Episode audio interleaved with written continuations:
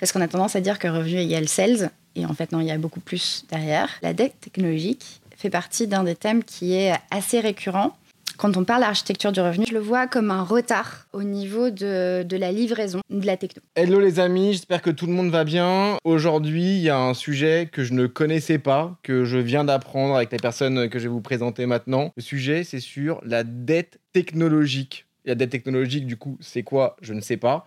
Mais ce qui m'intéresse le plus, c'est quel impact ça a sur un business. Pour répondre à cette question, j'ai appelé une personne qui vient de sortir euh, son nouveau livre que j'appelle Popcorn Volume 2. Cette personne, elle est spécialisée sur l'architecture du revenu. Et pour répondre à cette question, j'ai appelé Caroline Franzia, alias Mrs. Smith. Ça va, Caro? Ça va bien La pêche Ouais. Tu kiffes Ouais. Est-ce que tu peux te présenter, Caroline? Qui tu es? C'est quoi ce nouveau livre?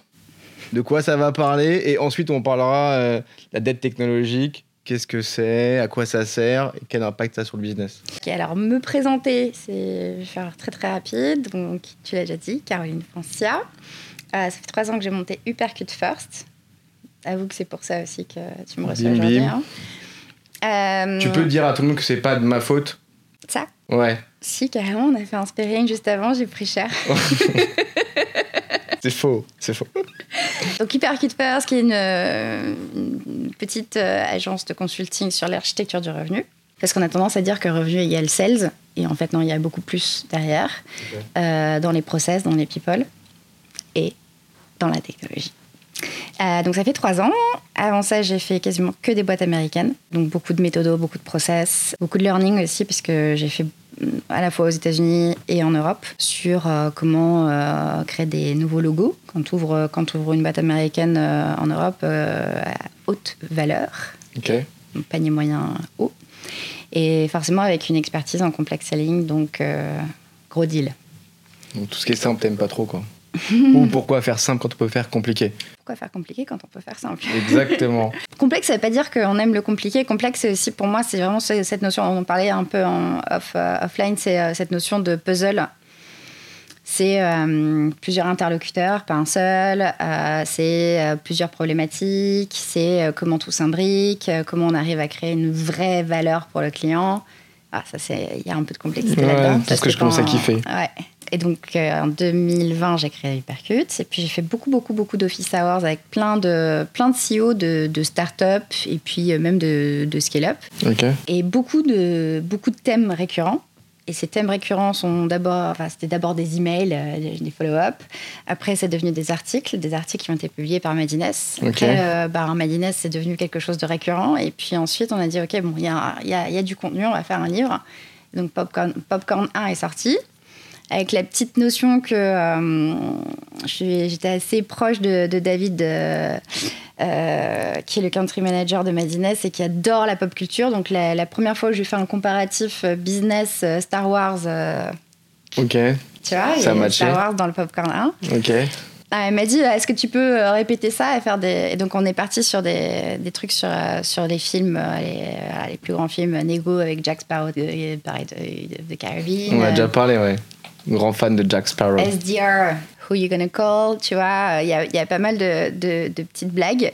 Et en fait, ça a continué. Donc, euh, Popcorn 1 est sorti en 2021. Et après, j'ai eu beaucoup, beaucoup de missions aussi, de, on va dire, avec euh, des séries B jusqu'à série F, avec euh, d'autres thèmes qui sont sortis. Donc, en fait, Popcorn 2, ben, c'est la suite. Et euh, la dette technologique fait partie d'un des thèmes qui est assez récurrent quand on parle d'architecture du revenu, parce que, euh, quand, encore une fois, si on ça limite euh, revenu égale sales, euh, tu loupes plein de choses. Euh, et la dette technologique est très très importante euh, au sein de- au sein d'une entreprise. Moi, perso, quand t'as- tu m'as dit, ouais, on... dette technologique, je fais, mais putain, mais de quoi elle va me parler encore de dette technologique? On parle à des sales, Caro, dette technologique, on va perdre tout le monde. Enfin, de quoi on va parler Et en fait, effectivement, la dette technologique a directement un impact sur l'architecture business. Euh, je pense qu'effectivement, c'est euh, un point à prendre en compte, surtout pour toutes les boîtes qui ont envie de scale, euh, et surtout pour pouvoir justement créer finalement une équipe homogène dans les différents départements. Donc, est-ce que tu pourrais nous donner, s'il te plaît, la définition de la dette technologique et ensuite on pourra parler ben, concrètement de quel impact ça a d'un point de vue direct et indirect sur les équipes business. Ouais. Alors ça va être ma définition parce que ça sort d'aucun... Ça tombe bien, c'est toi que j'interroge, donc c'est cool. Euh, comment je le vois? Je le vois comme un retard euh, au niveau de, de la livraison de la techno. Un retard qui peut... euh, alors c'est comme le churn. Le churn, c'est quand, le- quand on est dans du, du repeat business, du, de- du renouvelable et que bah, le client ne renouvelle pas. Le churn, tout le monde se dit c'est à qui la faute? Voilà, La dette tec- technologique, c'est la même chose. La première chose qu'on va dire, c'est à qui la faute? Il y a plein, plein, plein de raisons d'y arriver. On va avoir, euh, par exemple, euh, on n'arrive pas à recruter assez vite. Il y a une période en fait où les devs, et c'est encore un peu le cas, euh, c'est pas facile de trouver des bons devs sur le marché, euh, où on n'a pas les moyens de se les payer. On peut avoir une boîte qui, est, qui s'est montée euh, avec euh, des cofondateurs qui sont très tech, euh, et en soi c'est pas un problème, mais euh, on a trop tardé à aller chercher un CPO par exemple qui va vraiment parler business et comprendre en fait com- la- comment on, on aligne la vision euh, tech avec le business. Euh, donc ça, ça ressemble en fait à des briques de demande client. Puisqu'on a fait de la, quand on est très tech, on a tendance à aller chercher de la vente opportunistique. Et la vente opportunistique, ben, c'est des demandes clients. Et donc on s'ajuste. Et donc du coup, on on n'est pas dans sa lignée. Ça peut être des départs, en fait, hein, des départs de dev non prévus. Euh, ça peut être un manque d'agilité au, au niveau de l'équipe. Et puis, euh, il y a euh, deux éléments majeurs qui viennent hors tech, qui sont les sales et les CSM. Les sales qui vont crier Je peux pas signer ce deal si tu ne fais pas le bouton là, à droite, et que tu me le passes pas en bas de la page à gauche. En rouge, please. Voilà, Ok. je vais perdre ce méga deal. Pense à mes objets. Désolée pour ceux qui, Ouais. qui se reconnaissent, mais en général, on perd pas un deal pour un bouton. Et les CSM, alors les CSM, c'est pas évident parce que c'est pas l'équipe support, mais ils sont quand même euh, euh, très proches du client. Et quand il y a des problèmes de bugs ou autres, c'est eux qu'on appelle et pas forcément le support pour escalader, pour etc. Et donc, eux sont aussi responsables de, on en a parlé, hein, ça, ça va, ça va varier sur les entreprises, mais à minima du renouvellement. Et donc, quand, il y a le- quand le renouvellement est à risque, en général, on est très proche de la date de renouvellement, mais le client, le client va hurler pour avoir son bug fixé, sinon il ne renouvelle pas. Donc, eux se retrouvent dans des situations pas terribles, donc ils n'ont d'autre à faire que hurler aussi en interne. Euh, et où, en fait, se rendre compte que bah, le client ayant un peu d'insatisfaction, ils ont du mal à, à étendre, euh, faire du cross-sell et de l'upsell. Ok. Question. Euh, Tu dis, en gros, on part du principe que euh, la dette technologique, en gros, c'est le fait que la roadmap produit ne soit pas à jour, et en tout cas pas assez à jour pour pouvoir répondre à un besoin du marché M. Concret. ça va même plus loin que ça. ça c'est ça, c'est, c'est-à-dire qu'on n'arrive pas à livrer le futur, Good. donc notre vision euh, de l'entreprise. Mais, Mais ça va aussi à euh, pas arriver à fixer. Ça peut être, enfin, la dette, c'est comme une dette. Tu peux avoir une petite dette, Ouais. tu peux avoir une grosse dette. Euh, donc c'est ah bah tiens, on a un peu de retard sur la livraison de cette feature, ou on n'arrive plus du tout à créer des nouvelles features, et en plus on n'arrive pas à gérer les bugs majeurs. Et aujourd'hui, en fait, moi, ce qui m'interpelle beaucoup, c'est lorsque je parle justement avec des CEO ou des, euh, des head-off, la plupart du temps, effectivement, euh, revient euh, souvent le- la question sur le produit et sur la roadmap produit. Et j'ai jamais entendu une personne, ou très rarement, une personne qui me dit Ah, nous, on est en avance sur la roadmap produit. Généralement, ils sont toujours à la bourre. Euh, alors, je ne connais pas les causes parce que perso, euh, j'ai pas de boîte tech. Mm. Euh, mais en gros, si je pars du principe qu'ils sont toujours à la bourre sur la roadmap produit, ça veut dire qu'effectivement, en fait, cette dette est croissante tous les jours. En fait, elle essaie de, de croître. En fait, je, je, je peux pas te dire que j'ai vu récemment une boîte qui n'est pas de dette euh, technologique. Comme je te dis, c'est est-ce que c'est une dette avec laquelle on peut vivre? Ouais. Euh, Tu vois? Je vais pas, je vais pas citer de pays en Europe, mais est-ce que c'est Je des potes. je Est-ce ne que vis c'est- plus en France. est-ce que c'est une dette avec laquelle on peut vivre ou est-ce que c'est une dette qui met à mal tout le futur de notre revenu, Ok. à savoir le renouvellement et les nouveaux logos? Et en fait, ce qui va se passer, c'est que tu peux assez vite avoir cette conversation avec un CEO, tu peux assez vite t'en rendre compte selon certains facteurs. Moi, quand on me dit euh, on n'arrive plus à créer de pipe, de, je vais- de pipeline, je vais aller chercher euh, c'est quoi la cause, tu vois. Et la plupart, c'est tellement humain, mais c'est tellement ce qu'on te dit. Tous les sales vont dire ah, bah non, notre produit il est en retard, on est en train de se faire avoir. mais c'est comme, enfin, comme les sales qui disent euh, c'est pas de ma faute, c'est de la faute du marché, c'est pas de ma faute, c'est la faute du produit, c'est pas de ma faute parce que c'est de la faute du C'est CRM, toujours la c'est faute pas du de ma produit. faute, c'est de la faute de mon manager. euh, et frérot, il y a quand même un point commun, c'est quand même toi. Euh, donc potentiellement, comme tu disais tout à l'heure, tu Ouais. pas un deal parce que t'as pas un bouton en haut à gauche. Non, voilà. mais c'est dur quand t'es en sales de l'admettre ça. Les bons sales, on parlait tout à l'heure. Oui, oui, on en reparlait tout à l'heure. Je te dis, wh- where are they? Oui, oui, je sais, je sais, je sais, je sais. Rapidement, ok. euh, je suis CEO euh, d'une boîte qui fait de la tech. J'ai une roadmap et je sais, maintenant que j'ai écouté effectivement ce podcast, ce podcast-là, pardon, que, bah, en fait, je viens de prendre conscience que j'ai une dette. Mm. Que cette dette-là va avoir un impact sur mon business. Hmm, En général, ils le savent. Ok. Maintenant, la vraie question. Qu'est-ce que je fais? Déjà, un, qu'est-ce que je fais? Merci, merci. c'est fil- eh, c'est filmé. Donc, genre, qu'est-ce que je fais? Mais surtout, en fait, comment, en fait, quel indicateur je dois prendre en compte pour pouvoir mesurer le cap max Hmm. acceptable de, ok, là, au-dessus de ce- ce- cet indicateur-là, ma dette n'est plus acceptable et je vais commencer effectivement à ben, voir tout s'écrouler, je pense finalement. Enfin, on parlera tout à l'heure de Ouais. quelles sont les conséquences directes et les indicateurs qui nous permettent de dire ah là les amis euh, on commence à être légèrement dans la merde mais c'est en train de, de faire de plus en plus mal pour revenir à ma question comment effectivement je peux calculer quand je suis un CEO d'une boîte le point de non-retour sur ma dette technologique? Je suis pas sûre qu'il faille le calculer parce qu'il y a tellement d'éléments presque holistiques à ce qui se passe. Ce qui est sûr, c'est qu'il y a des process à mettre en place, quelle que soit la dette. Il faut, enfin, en fait, c'est à partir du moment où tu dis, bah oui, bah moi, je suis, je suis carrément dans ce cas-là. En fait, il y a des process qu'il faut que tu te dises, est-ce que je les ai Est-ce qu'il y a des piliers absolus à mettre en place d'accord Le premier, c'est euh, ne pas s'imaginer que tout le monde écoute le all hands. ok ah bon? Comment ça? Et donc, en fait, il faut véritablement euh, changer la manière dont le customer facing, donc SDR, euh, sales, CSM, hein, pour, pour faire, euh, Ouais. faire clair, et la tech, donc euh, dev euh, et, et, et- et ops, hein, communiquent entre eux. Et en fait, on se rend compte que en dehors du hands, en général, personne ne sait ce que l'autre fait. ok Donc, c'est hyper important. L'idée, c'est pas d'avoir des gros meetings hyper lourds, mais c'est hyper important déjà d'adresser le customer facing et de leur expliquer ce que c'est que cette dette technologique. Et pourquoi on en est arrivé. Alors, pourquoi euh, on en est arrivé là euh, dans les grandes lignes Voilà. euh, on fait notre, euh, on fait du mieux qu'on peut, Mhm. comme, comme à tes enfants. Tu fais du, je suis parent, c'est un rôle que j'apprends avec toi, donc je fais du mieux que je peux. Euh, néanmoins, on, en- on est en dette technologique. Et ça ne doit pas affecter votre confiance avec votre client.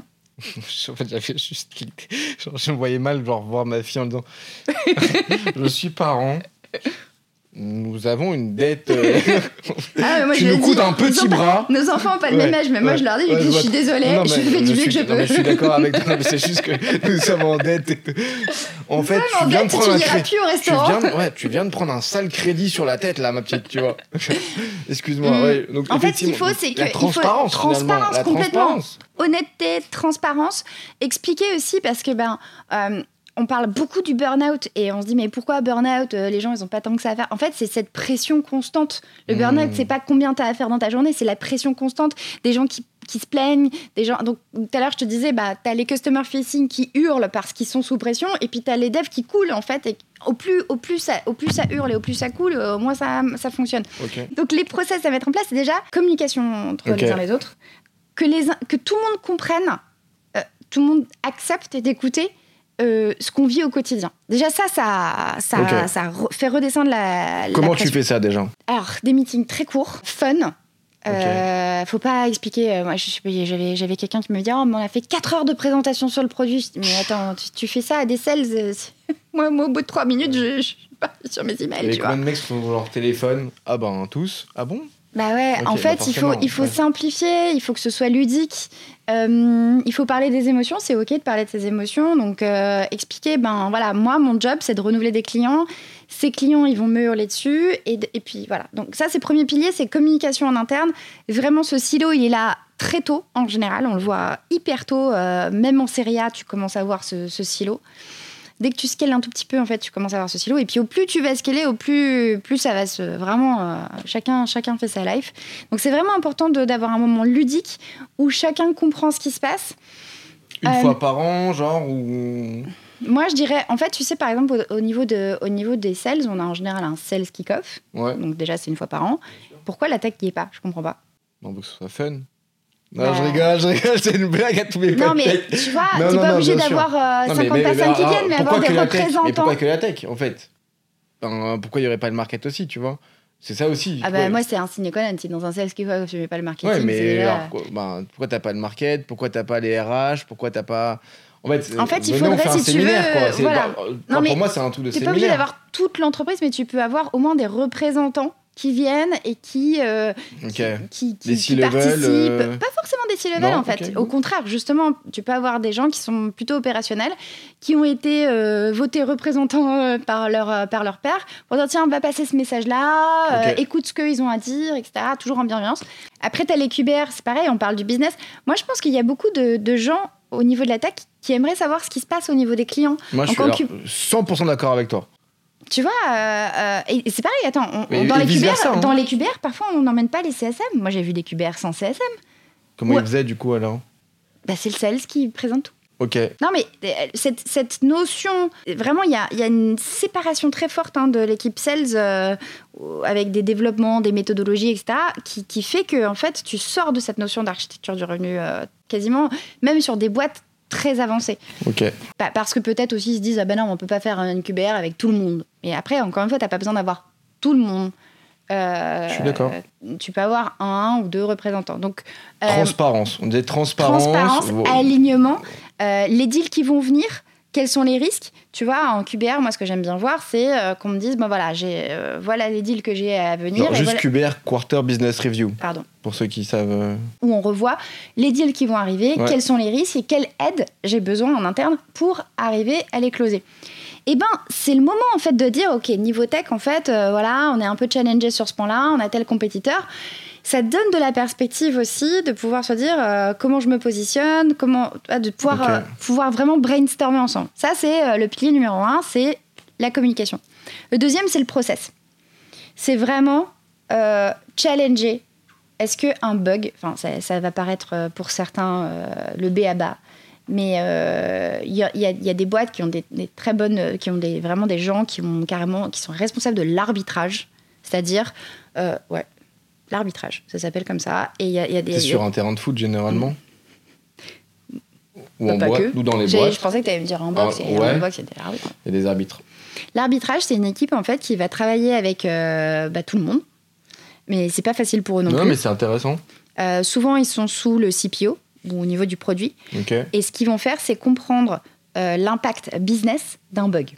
Donc, un bug, ça peut être dérangeant, mais est-ce que ça t'empêche d'utiliser la solution Bah Là, c'est grave. Est-ce que ça t'empêche d'utiliser une partie de la solution? C'est un peu moins grave. Est-ce que c'est juste ça te prend une minute de plus? Enfin, tu vois Et comprendre en fait l'impact sur le business. C'est-à-dire ce bug, euh, il, est, il est sur sept clients différents avec un enjeu majeur sur leur business. Bon, bah voilà, hop, arbitrage, t'as compris, tu, fais, fa- tu fais passer en, en priorité. Donc en fait, ces arbitres-là ont un impact directement sur l'aide technologique par rapport en fait à, la priorisation des tâches sur la roadmap finalement. Donc en fait, c'est- priorisation des tâches tout court en fait. Ouais, mais donc du coup en fait c'est eux qui viennent. euh, alors si t'as un bon, il vient te réduire finalement euh, ta dette euh, technologique, et si t'as un charlatan, il vient te l'augmenter parce qu'en fait il a pas bien priorisé effectivement les. Mais euh, la priorisation, c'est si, ça n'existe pas, je sais pas comment l'équipe le, le gère, tu vois. Imagine. Je- non, j'ai pas envie de faire de cauchemar. Donc en fait, la priorisation, c'est vraiment. Alors ça peut être une personne, ça peut être le CPO directement Ouais. si on est dans une plus petite boîte, mais il y a des boîtes qui n'ont même pas encore de CPO. Le CPO, c'est quoi? C'est quelqu'un qui parle à la fois tech et à la fois business. C'est-à-dire que c'est quelqu'un qui va aller à la fois faire des interviews, par exemple, dans les quarterly business review, mais avec le client. C'est-à-dire qu'on va faire un, un- comment ça se passe, quelles métriques on a, comment on mesure l'impact, comment on mesure le business. Donc c'est le CPO doit vraiment parler business et savoir traduire ça en, en tech pour pouvoir vraiment euh, Ouais, organiser euh, les équipes tech. Du coup, en fait, à partir de quel moment tu as besoin d'un CPO Est-ce que tu prends un CPO euh, comme.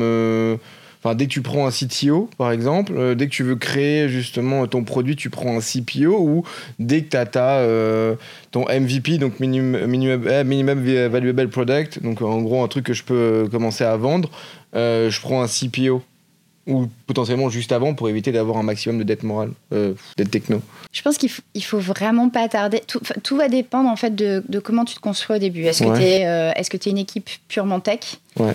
euh, Il faut vraiment avoir quelqu'un qui parle business, qui puisse faire cette traduction business et qui aussi a un peu d'appétence technologique pour comprendre en fait l'impact. Okay. Donc si tu as par exemple deux cofondateurs qui sont très tech, ils vont potentiellement se laisser très vite influencer par oui je te signe ce deal si tu me fais ça. Et donc, en fait, ils vont dévier leur roadmap Ouais, régulièrement. fois. Après, je te fais des, je te fais des caricatures. C'est pas, c'est pas parce que c'est pas parce qu'il y a deux Non, non, personnes mais- tech non, que systématiquement mais- euh, ils vont. Si tu as un fondateur qui est tech et un qui est business, Ouais. celui qui est business mais qui parle pas tech, en fait, il risque aussi de, de- d'être, l'avocat du client. Non, attends, là, on a, on de quoi signer, mais il faut Ouais. que tu me fasses ça. Il va aussi faire dévier la roadmap. Donc, il faut vraiment avoir ce- ce- cette personne qui soit hybride et qui est à cœur de, euh, dès le départ, construire quelque chose qui va être scalable au niveau du produit. Donc, euh, c'est pas des briques comme ça, euh, vraiment. Ouais, donc en fait, dès le début, en fait, faut avoir un CPO. En fait, très rapidement, en est-ce que c'est forcément CPO. nommé CPO En tout cas, c'est quelqu'un qui parle les deux langages, qui est curieux d'un côté business et qui va pouvoir l'implémenter. Il y a des CTO qui sont, euh, qui sont des CPO. Il y a des. Ouais. Enfin, tu vois. Euh, le titre en soi, euh, c'est Mais vraiment l'appétence. Et euh, j'ai rencontré d'ailleurs un CTO qui était euh, je- dans, en, en interview qui disait Oui, ben, moi, moi j'avais, c'est- il y avait une request for enhancement, donc une RFE Ouais. d'un, sales, pour signer un gros deal. Et la- sa première réaction, c'était de se dire non, c'est pas dans la roadmap, ça va vraiment faire dévier beaucoup. Et puis il s'est dit attends, stop. Il est allé faire une étude avec ses devs de combien de temps ça, ça allait, euh, Mettre. ça allait mettre. Ils se sont rendu compte que ça, ressemblait à 4 jours hommes. Et puis il s'est dit, OK, 4 jours hommes, j'ai le doute, je repars. Il a fait le rendez-vous client, il a essayé de comprendre l'impact, il a creusé, creusé, creusé. Il s'est rendu compte que c'était une feature qui vraiment allait être un différenciateur unique sur le marché, qui allait pouvoir, euh, qui allait pouvoir vraiment euh, pousser le- l'ideal customer profile qu'ils avaient. Le mec a réussi, en fait, à, Il a été très intelligent. à identifier. en- Ouais, non, mais en plus, surtout, il a réussi à projeter le ROI que tu vas avoir, en fait, sur un potentiel marché, pas un potentiel Oui. client. Ça, en fait, qui est intelligent. Parce que... Problème market fit. Ouais, j'ai Tu compris. vois, à la place de vraiment euh, product market fit, on parle de problème. Quel problème je résous? Oula, il y a beaucoup de gens qui ont ce problème. Ça me coûte 4 jours. Ça vaut le coup de le faire. Ok. Non, mais en fait, très intéressant cette dette technologique parce qu'en fait, je pense que déjà très peu de sales euh, comprennent l'impact de la tech, de leur tech qui vendent concrètement sur leur business. Et de l'autre côté, c'est pareil, très peu aujourd'hui de. À mon sens, encore une fois, genre, je n'ai pas l'intention de connaître beaucoup de devs. Euh, mais je sais pas s'ils ont tous en fait cette connaissance de l'impact que ça peut avoir sur le business également, de pouvoir dire par exemple bah non en fait euh, ça, euh, ça, ça décale ma roadmap donc c'est mort. Euh, bah en fait ouais mais si tu regardes bien en fait on a une profondeur de marché qui est telle que si tu fais cette features là on peut multiplier par 2, par 3, par 4 euh, en fait notre revenu dans les, dans les prochains mois. Mais il y, a une- il y a une notion aussi de méfiance parce qu'il y a souvent des personnalités très très opposées entre sales et dev. Mmh, mmh.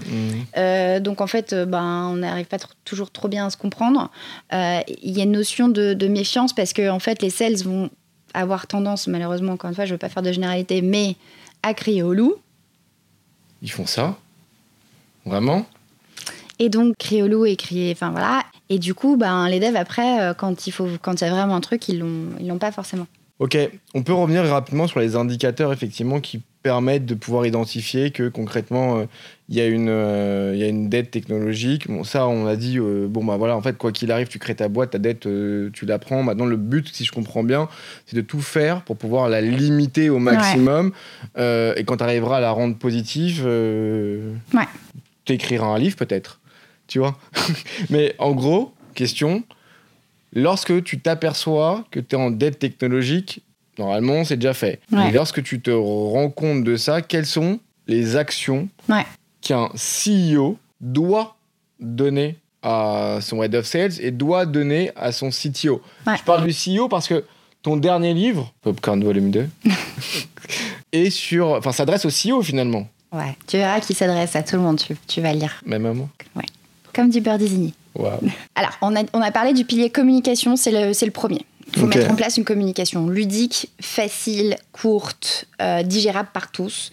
Il faut que tout le monde se sente impliqué. Donc, quand il y a des choses de sales, on a des représentants dev. Quand il y a des choses de dev, on a des, représentations, on a des représentants sales pour traduire ce qui se passe. D'accord?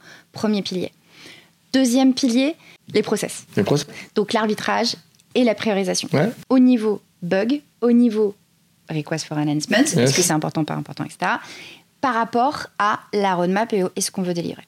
Donc transparence, euh, priorisation. Et le troisième, c'est, parce que l'impact au final, il est sur le revenu, le troisième, c'est euh, véritablement donner aux équipes customer facing les outils de base dont ils ont besoin. Donc les outils de base, c'est quoi? Et juste avant que tu commences, sans revenu, en fait, on arrête le dev. En fait, c'est-à-dire que euh, Et- il et- nécessaire certes de, de vendre pour continuer en fait à développer. Oui.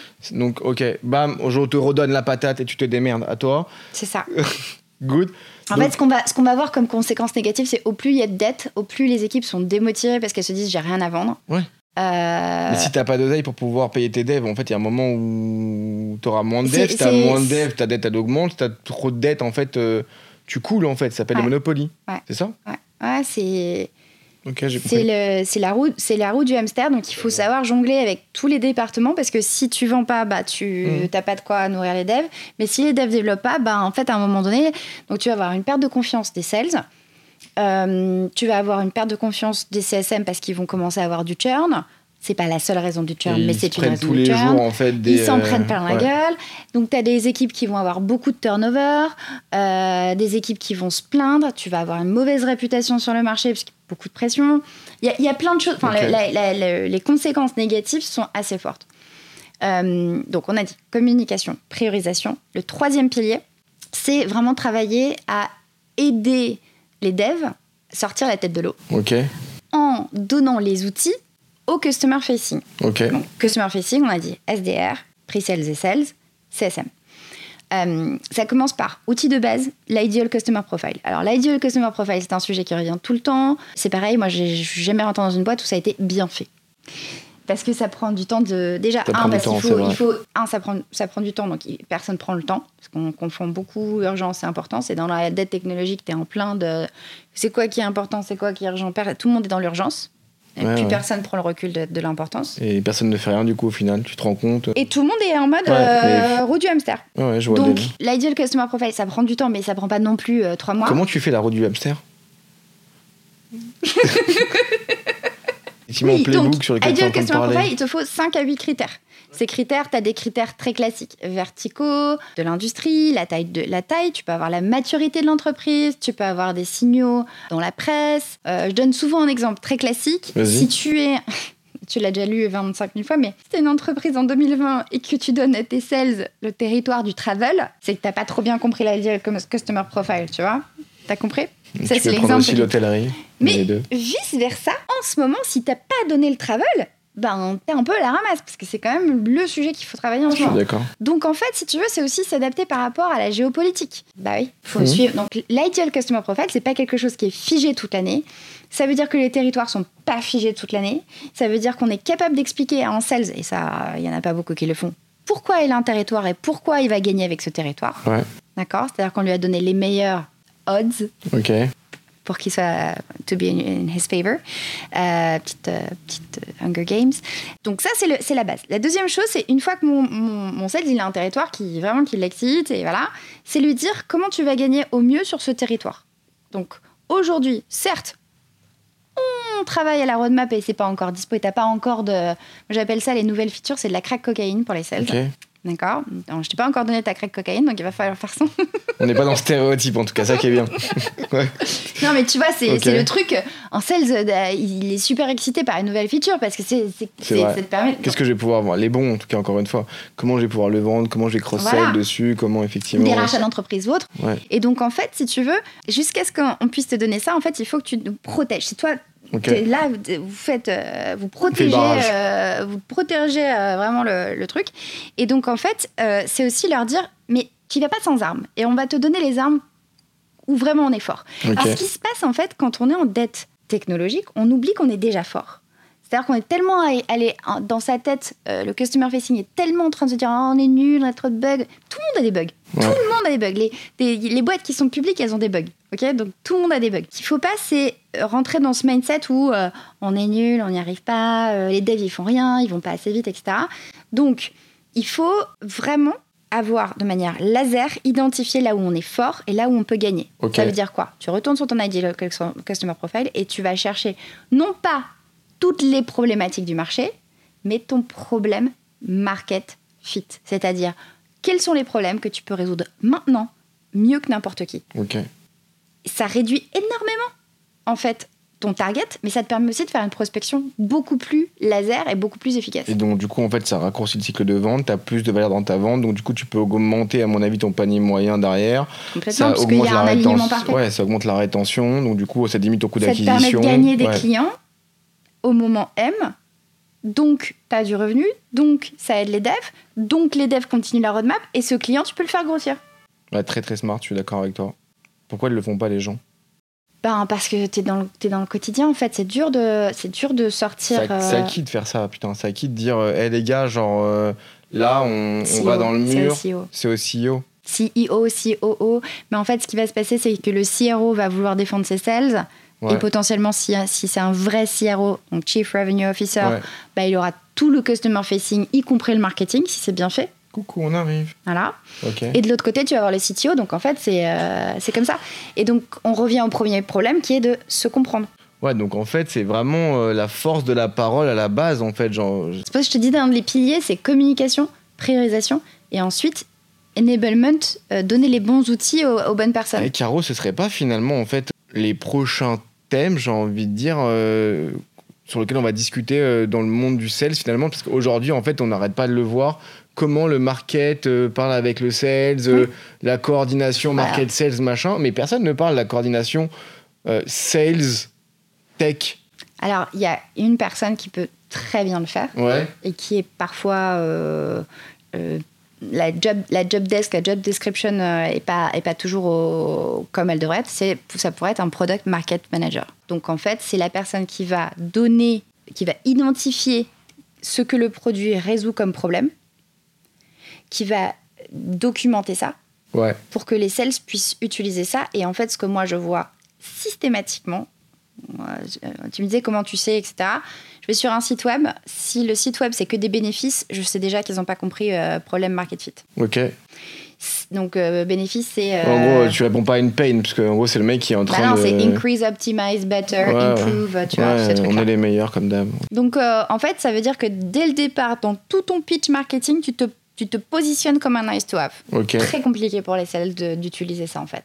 Qu'est-ce qui se passe? Les sales, ils utilisent ça parce que c'est ce qu'on leur donne. Donc c'est la partie enablement. Euh, la deuxième partie, c'est qu'on va vouloir beaucoup euh, au marketing aller chercher le TAM. Parce qu'on a donné un total addressable market, ben on va aller chercher le monde entier. Or non, il faut revenir à qui on est, de quoi on est capable maintenant, et gagner cette, gagner cette strate avant d'aller chercher la suivante. Puisque c'est cette strate, c'est cette fondation qui va pouvoir permettre d'aller chercher la suivante. Je te fais le dessin euh, ah early adopters, adopters, early majority, majority. C'est ça tu ne peux pas aller chercher la majority parce qu'il te faut d'abord les early adopters. Parce que les adopters, ils vont se baser sur ce que les early adopters disent. Et toi, tu vas utiliser le, revenu des early adopters pour construire ce dont tu as besoin pour aller chercher tes adopters. Tu vois? Donc, le marketing, en fait, aujourd'hui, il est beaucoup trop dans le bénéfice ce qui fait que, ben, en fait, les sales se disent. Et il y a un autre sujet euh, qui vient aussi du CEO, c'est qu'on demande au marketing de faire du volume et on demande aux sales de faire euh, du revenu. Ils n'ont pas les mêmes targets. Donc, marketing doit faire des volumes de leads qui ne sont pas qualifiés. Sales reçoit des leads qui ne sont hmm. pas justement ultra filtrés. Moi, je te dis, il faut, il faut en avoir beaucoup moins pour gagner pour convertir. Ouais, j'ai compris. Et en fait, ce qui est en train de se passer sur le marché, c'est qu'il nous en faut beaucoup. Ben non, ça marche pas. Ok, c'est vraiment en fait le paradoxe entre quanti quali quoi. En fait, si on demande à un de faire d'être incentivé sur la, fait, Pourquoi marketing et, sales s'entendent pas? C'est pas qu'ils veulent pas s'entendre, c'est les, les, les, best buddies. Moi, j'ai vu euh, dans des boîtes dans lesquelles j'ai bossé, les sales expliquer au marketing ce dont ils avaient besoin pour gagner, et c'était un truc de dingue. Ça marchait super bien. Pourquoi? Parce qu'on avait libéré le marketing de cette notion de quanti. Fait de la quanti, ouais. Moi, je suis d'accord. Alors, quanti, c'est de la merde. Genre, euh, ça sert à rien. En fait, ça, ça rappelle les années 90 en mode, euh, vas-y, ah, mais c'est quoi Tu peux envoyer un mail sur 1000 personnes. Ok. J'ai fait... une blague parce que, tu sais, je, je, suis. T'adores ça, toi, sur LinkedIn, genre les mecs qui t'ont pas snipé, genre. J'ai vu, hein. J'en ai eu un ce matin. Ouais, j'ai vu, ouais. Mais j'ai eu, eu, pire que ça. Je suis mentor pour des, des, des boîtes euh, early stage et euh, j'avais un CEO qui me disait Ok, euh, très bien, machin. Donc j'ai identifié tous ces comptes-là. On avait, on avait déjà beaucoup réduit. On était à 200 comptes, ce que je trouvais énorme parce qu'ils étaient deux dans la boîte, tu vois. Donc vraiment hyper early stage. Il va falloir que tu réduises encore un peu. Mais non, mais là, avec ces 200-là, qu'est-ce que je fais? J'envoie un email, je fais un blast. J'étais là, genre non, non Et je lui dis, alors, je, je dis, est-ce que ce matin, tu as eu des demandes LinkedIn? Ou cette semaine Il me dit oui. J'ai dit, euh, c'était quoi? Je sais pas, je regarde pas, euh, c'est des trucs euh, qui me correspondent pas. Donc, t'en as eu combien à peu près? Je sais pas, une dizaine. Tu veux être la onzième? Et en fait, juste à ce moment-là, il a compris qu'en fait, que si lui faisait un email blast, il serait pareil. Il se mettait dans le. Bien sûr. Mais sinon, il n'avait pas vu. Tu vois ce que je veux dire? Euh, C'est toujours pareil, c'est euh, c'est compliqué en fait de se mettre de l'autre côté et c'est ce que je dis toujours moi en fait avant de prospecter quelqu'un pour mieux le comprendre pose la question c'est quoi le besoin du client de mon prospect? Comme ça au moins j'arrive à comprendre c'est quoi le métier et la solution que le mec que je vais call vend tu vois et ça me permettra de, moi, moi d'adapter mon discours en fonction de son de ce qu'il fait déjà et de son potentiel besoin. Si j'arrive pas déjà à comprendre qui c'est ce qu'il fait donc du coup potentiellement comment je peux l'aider euh, ça va être compliqué quoi. Je vais te dire un truc, c'est que à chaque fois que j'ai un email bien bien fait, je propose à la personne qui passe une heure avec moi en coaching, gratuitement. Ça être combien de fois par mois? C'est une fois par an.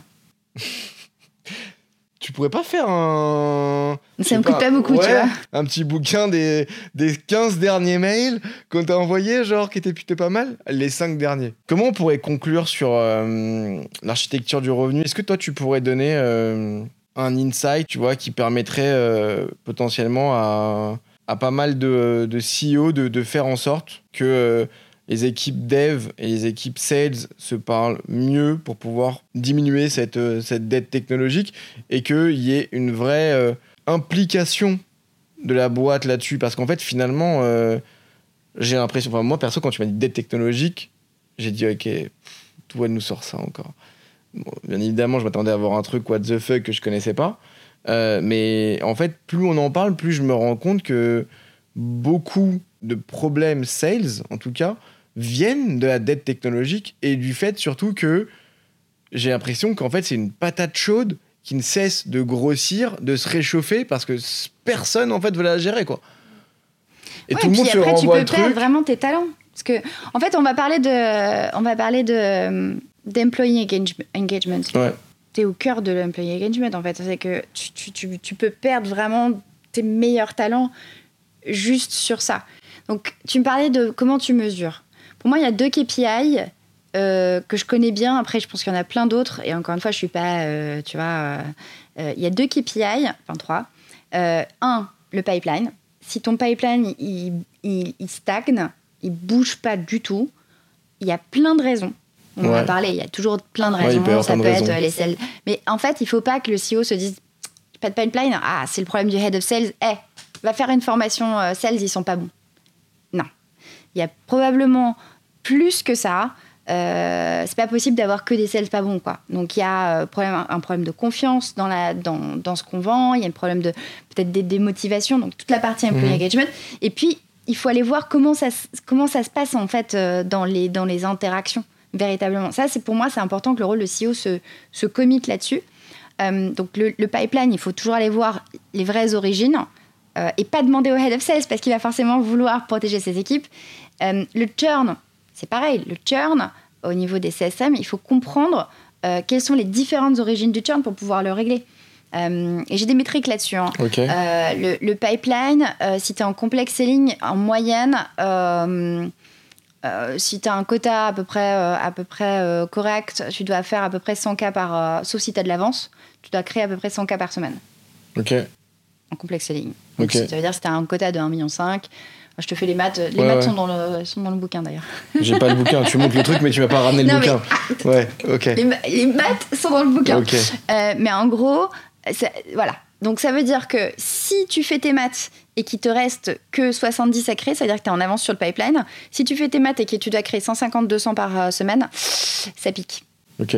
Ok? Euh, Je t'ai perdu sur les maths. Non, justement, je calculais vite. Sur le churn, euh, si tu es au-dessus de 2%, c'est pas terrible. Si tu es au-dessus de 5%, tu commences à être dans le rouge. Moi, je Ouais. connais des boîtes qui sont à 18. Et comment ils font du coup alors Bah, euh, ça leur coûte plus. mais Ils sont négatifs temps. euh, Enfin, tu, tu burns En fait, ça veut des dire que chaque année, tu perds 18%. Alors, ça, mais tu burns en fait on peut parler du churn, il y a aussi, des, il y a aussi euh, tu vois, quand tu es une boîte early stage et que tu te fais des clients et qui payent pas grand-chose et que c'est des opportunistiques, Oui, ok, bon, il y en a qu'il faut, qu'il faut Oui, laisser mais C'est pour partir ça que tu disais, genre, en fait, Mais le churn, une- faut analyser le churn, faut son analyser origine. le churn, son origine, une pourquoi imp- tu ouais, peux pas faire des sûr. conclusions, mais la, la base de la base, c'est déjà est-ce que tu mesures des choses dans ta boîte? Est-ce Ouais. que tu as la data? Parce que moi, quand je demande, parfois, vous créez combien de pipelines par, par semaine, par, par sales rep? Je ne sais pas. Vous avez combien de churn? Je ne sais pas. Si les sales savent pas combien il y a de churn, c'est- mais la première chose, c'est d'avoir ces datas. Oui, oui, oui. Et pas, pas des early stage. hein. J'ai pas envie de, de faire des cauchemars. Mais tu as des boîtes, d'ailleurs, euh, il y a tout un, toute une étude qui a été faite par Salesforce où au début, ils perdaient plus de clients. Euh, en fait, Hamster Wheel, euh, où Salesforce, en fait, euh, avait du mal à renouveler ses clients. Et du coup, le coût d'acquisition était monstrueux parce qu'il fallait toujours avoir des nouveaux logos. Euh, et ils ont stabilisé ça. Est très bien cette étude, je te l'enverrai si tu veux, mais ça c'est au début, au début de Salesforce. Il faut aller voir pipeline, churn, qu'est-ce qui se passe? Bien entendu, est-ce qu'on close des deals? Est-ce que le panier moyen baisse? Est-ce qu'il augmente? Est-ce qu'il stagne? Il faut aller regarder toutes ces, toutes ces datas. Et puis après, au niveau de la roadmap, c'est elle date de quand la dernière nouvelle feature? Et poser une simple question, simple question, à quel problème on répond avec cette feature? Si tu fais une super feature et que tu sais pas à quel problème on répond, C'était une solution à la recherche d'une problématique. tu pousses Ok. des features. Est-ce qu'on pourrait conclure sur le fait de dire que lorsque, euh, au final, tu vois, on s'est moqué des sales, putain. Lorsque les sales disent, Non. euh, non, on fait pas ça, non. Lorsque les sales disent, euh, Attends, moi, je suis, moi, je suis quand même euh, encore sales au ah, quotidien. moi hein. je suis sales au quotidien, je close tous les jours, donc, euh, enfin tous les jours, tous les deux jours. En gros, est-ce qu'on pourrait dire que lorsqu'un sales qui effectivement, c'est vrai que les sales sont connus pour aller crier au loup tout le temps, machin, euh, en mode c'est pas de ma faute, machin, nanan, c'est de la faute de lui, c'est de la faute du produit, c'est de la faute du marché, c'est de- peut-être que une des raisons du fait qu'il close pas, peut-être qu'il est pas bon, peut-être qu'il a pas un bon manager, mais peut-être que en fait ta dette technologique est beaucoup trop grosse pour que ton sales arrive à closer correctement. Il faudrait peut-être que tu jettes un petit coup d'œil dessus et que tu regardes si les indicateurs sont au vert ou au rouge pour justement ben, arriver à, prendre la bonne décision. Mais en tout cas, commencer à, à s'intéresser, à mon avis, euh, à la dette technologique euh, lorsque les sales, peut-être pas tout le temps, mais en tout cas, c'est, ça peut être un indicateur qui montre que euh, Tu peux closer avec une grosse dette technologique si tu as donné le bon ICP et que tu as bien éduqué Si sur les différenciateurs. si tu snipes, je suis d'accord avec toi. Mm. Je voulais te remercier, Caro. Oh, merci à toi. Déjà, t'es venu. euh, alors, t'es pas venu pour nous, on va pas se mentir. Non, t'es venu nous voir. euh, On sait que tu restes que quelques jours sur Paris et que euh, c'est compliqué, euh, en plus en temps de grève, euh, d'être venu jusqu'ici. C'est cool. Désolé pour le sparring.